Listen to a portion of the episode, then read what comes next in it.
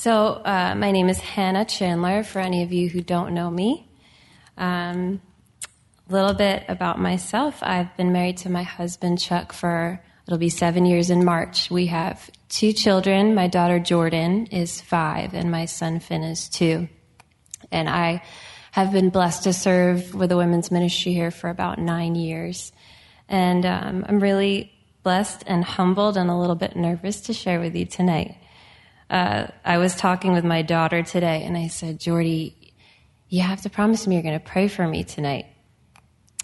And she said, I will. I said, because mommy's a little bit nervous. And she looked at me and she's like, You are? I said, Yeah, you know, I'm going to be speaking in front of all these ladies. And she looks at me and she says, You know, I've been on the stage a couple times and I was pretty brave. So she wrote me this note and told me I needed to bring it with me. She said, I was up on stage just like you. I love you. Love Jordan. so I kept my promise. Um, we, for the past four weeks, as Kristen has said, um, we've been studying verses about looking to Jesus. And we need to right now. The Lord knew we needed to be doing that. Um, and tonight we're going to end the five week study in 2 Peter chapter 3 verses 12 through 14. You can turn there with me, and I'm just going to pray. Father, thank you for this night. Lord, you knew each person that would be here, and you knew, um, Lord, just this time in history. Thank you that you see every woman in this room and you love her. And I pray that you would give each of us our portion. I pray that you would Speak through me, Lord, that I wouldn't get in the way of what you want to do. Lord, so we just pray that your Holy Spirit would minister tonight with truth and clarity. Lord, we love you and we pray in your name. Amen. So, 2 Peter chapter 3, I'm going to read verse 10 through 14 to back up a little bit. Verse 10 says, But the day of the Lord will come as a thief in the night in which the heavens will pass away with a great noise, and the elements will melt with fervent heat. Both the earth and the works that are in it will be burned up. Therefore, since all these things will be dissolved, what manner of persons ought you to be in holy conduct and godliness, looking for and hastening the coming of the day of God, because of which the heavens will be dissolved, being on fire, and the elements will melt with fervent heat? Nevertheless, we, according to his promise, look for new heavens and a new earth in which righteousness dwells. Therefore, beloved, looking forward to these things, be diligent to be found by him in peace, without spot, and blameless. Um, so, as I was looking at this, I got a little bit of a eschatology lesson. So I, I was looking at verse 10, and it says, But the day of the Lord will come as a thief in the night, which sounds like the rapture, right? But then it says, In which the heavens will pass away with a great noise, and the elements will melt with fervent heat. Both the earth and the works that are in it will be burned up, which doesn't sound like the rapture. So I was, I called my dad and I said, Look, I need help. Mom gave me a tough section here, so um, the day of the Lord and the, the day of God in verse 12 is not talking about an actual literal 24 hour period. It is a time frame, um, which is interesting if you look in verse 8. Peter supports that because he says, with the Lord, one day is as a thousand years, and a thousand years is as one day. So the day of the Lord begins with the rapture goes through the tribulation, the millennial reign, to the white throne judgment. So it's that whole time period that's the day of the Lord, because when the rapture happens, that's when God steps in and takes over. That's things are then in his time frame, his day. So, little eschatology lesson there. Um, so in verses 12 through 14, it says, Look, or be looking three times. And the word look in these verses means to await eagerly, to be expectant. there should be an eagerness to this for us. And um, verse 12 again, the day of the Lord, the rapture, um, the coming of the day of God. That's a promise, it's a fact we've been given here. And Peter tells us we should be eagerly awaiting that day because that day is coming. And I think we all kind of feel that a little more than we probably did a year ago. Um, so, you know, I was thinking am I, are we looking for the coming of Jesus? Are we looking at the world? Are we looking at the things that are falling apart around us and the turmoil and the anger and the hatred? Are we looking at those things or are we looking at Jesus? Are we looking for his return? Where is our focus? Because if we focus on Jesus, those things will fade away. The anxieties and the fears will fade away when you're looking at him because that's what he's called us to do. That's what he's wanting us to do. And these verses calling us, you know, my daughters, look at me. Don't look at those things. Don't be anxious. Don't be worried. Look at me. This is a wake up call for us. You know, I think this whole year kind of has been, at least for me. There's a lot of noise in the world, but all of the things in this world are going to dissolve. They're going to be burned out. That's what we're told in this passage. And all that's going to remain is Christ. All that's going to remain is what we did for him and that we looked to him and that we lived for him. So let go of the world, let go of those things tonight and fix your eyes on Jesus. Turn your eyes upon Jesus. Focus on him. And if you don't know Jesus tonight, look to him, be saved, and he'll welcome you into his family. Do that tonight. Um, so that's verse 12, that looking for Jesus, for his coming. And then verse 13, nevertheless, we, according to his promise, look, we're looking for new heavens and a new earth in which righteousness dwells. And 1 Peter 2:11 tells us that we as believers are strangers and pilgrims in this earth. This is not our home. This is not the earth that we're waiting for, that new heavens and new earth where righteousness dwells, literally where righteousness makes its home. There's not going to be the injustice and the violence and the things that we see in this world. It's going to be a world of righteousness dwelling. And um, Hebrews 11:10 tells us even Abraham waited for the city which has foundations, whose builder and maker is God. And if he was looking, how much more should we be looking? We are so much closer. Um, we look for a new heavens and a new earth. And, you know, the Bible tells us it's according to his promise in verse 13. And we're also told in scripture that God is the God who cannot lie. We can bank on his promises. This is something that we're guaranteed. He's coming for us. He has a new heavens and a new earth in which righteousness dwells. So we're looking for the coming of Jesus. We're looking for that new home. And then in verse 14, therefore, beloved, looking forward to these things, be diligent to be found by him in peace, without spot and blameless. So if we're truly, eagerly awaiting Jesus' return and that promise of our new home, our lives will naturally reflect that. The thing that you're most focused on in life is usually what you're living for. It affects your decisions, the way you think, the way you act, it affects your conversations with other people, it affects the things that you post on social media. Um, so again, Peter says in verse 11, even therefore, since all these things will be dissolved, what manner of persons ought you to be in holy conduct and godliness? So the knowing these things, now that we have this knowledge, these things are going to happen. What do we do with it? We're, we have a responsibility now.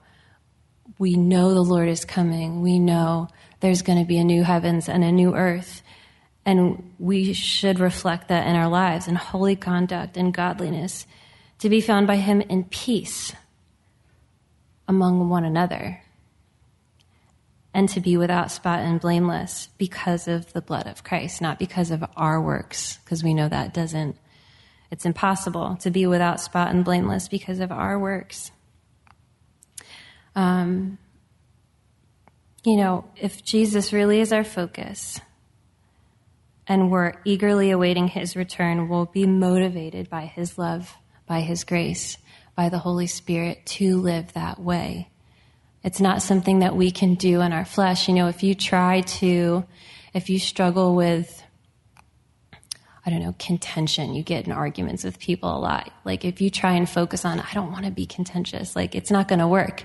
You know, you need to focus on Jesus and then he works that out of you. You have to go to him. We can't do it on our own. Um, and that's part of that looking to him that purifies us.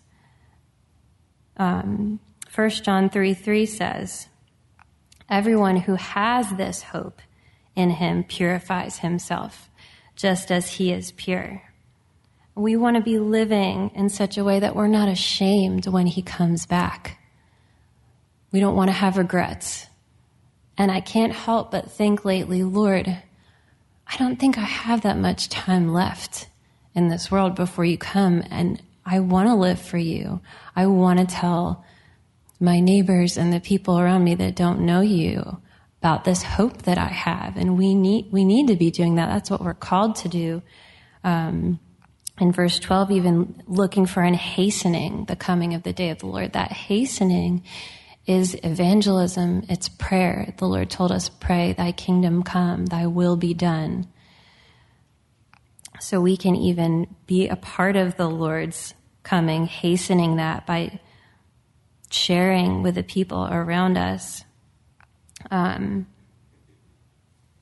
and if there's something the Lord has his finger on in your life right now that you know you need to deal with, let him deal with it tonight.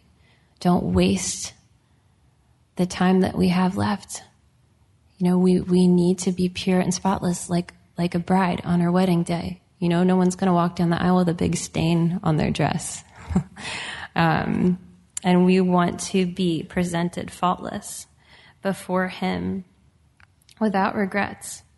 I've heard someone say before, look to Him until you're like Him. And that's really what we have to do. It's simple. We overthink things. But we need to look to Jesus. We need to be in His Word. We need to be in prayer. And the more we do that and the less we look at all of the things around us, the more we will have peace and the more we will be without spot and blameless. It will naturally happen in our lives. We can't live for Him unless we're looking at Him. We look to Him to be saved. We look to Him to shepherd us and guide us in our daily lives through this pilgrimage, and we look for his return. We look for the new heavens and the new earth in which righteousness dwells. You know, this past year has been hard for many of us, probably for most of us. And I know for me, the Lord has worked a lot of things out of my heart and out of my life, things that you don't even know are there. And I'm thankful for that. I wouldn't change anything. Um, we're going to watch the Heaven film in a few minutes, and a lot of the testimonies in there are people who went through some really hard things, but their faith and their vision of Christ is something that probably all of us would end up envying. And I'm sure none of them would say they would change those scenarios in their lives that gave them that pure, clear vision of Christ. You know, trials do that. And the Lord is kind. He's a good father who chastens his children because he loves us. So, ladies, let's not waste the time that we've been given by focusing on the things in the world, but let's redeem the time by focusing on him and allowing us to pure allowing him to purify us to be his hands and his feet because this world is burned out from looking at everything but him and they need hope. You know i i asked rob and heidi if they would play that hymn tonight i was thinking about that as i was studying this just the looking to jesus focusing on him and letting the other things fade away And it's turn your eyes upon Jesus, look full in his wonderful face, and the things of the earth will grow strangely dim in the light of his glory and grace. So I started to think, I wonder what the story is behind this. That hymn was written by a woman named Helen Howarth Lemmel, but her inspiration came from a track that she read entitled Focused by Lilias Trotter. Lilias was a woman who chose to let go of the glory of this world for the glory that she would receive in heaven, to give glory to God, not to herself. She was born in London in 1853, and she was a very gifted artist, so much so that the foremost art critic of that day, his name was John Ruskin, said that if she was to fully give herself to art, that she would be the greatest living painter and do things that would be immortal. But Lilias was conflicted and she came to the conclusion saying this I see clear as daylight now. I cannot give myself to painting in the way he means and continue to seek first the kingdom of God and his righteousness. She felt the Lord burden her heart for northern Africa and she ended up being a missionary there for 40 years in Algeria. She established 13 mission stations and had about 30 missionaries working under her. And um, in what I was reading, it said if you go to the art museums now, you'll see the paintings of the different artists who were trained under John Ruskin but they say that Lilias was more talented, but the only way to see her artwork is upon request because they keep it in a back room because that's not what she gave her life to. And um, I'm I'm just going to close real quick by reading you a little portion from that track that she wrote that inspired the hymn. She says, "What does this focusing mean?" Study the matter and you will see that it means two things gathering in all that can be gathered and letting the rest drop. The working of any lens, microscope, telescope, camera will show you this the lens of your own eye in the room where you are sitting as clearly as any other. Look at the window bars, and beyond is only a shadow. Look through at the distance, and it is the bars that turn into ghosts. You have to choose which you will fix your gaze upon and let the other go. How do we bring things to a focus in the world of optics? Not by looking at the things to be dropped, but by looking at the one point that is to be brought out. Turn full your soul's vision to Jesus and look and look at him, and a strange dimness will come over all that is apart from him, and the divine attrait by which God's saints are made, even in this 20th century, will lay hold of you, for he is worthy to have all there is to be had in the heart that he has died to win. Let's close in prayer. Father, thank you. Thank you that you gave us your word and that you call us to fix our eyes on you. You call us to look to you to things that are eternal. And I pray that you would help us, Lord, to have that perspective. Lord, we need your spirit and your grace even to do that, Lord, to sustain that in a world where we're so distracted by so many things, Lord, and so many things are so much louder than you. Lord, teach us to be still. Teach us to hear your voice, Lord, and to quiet all the other ones. And I just pray now, Lord, as we watch this film, that you would minister to our hearts, Lord, that you would just do the work you desire to do in each one of us tonight. Jesus, we love you, we praise you, and we pray in your name. Amen.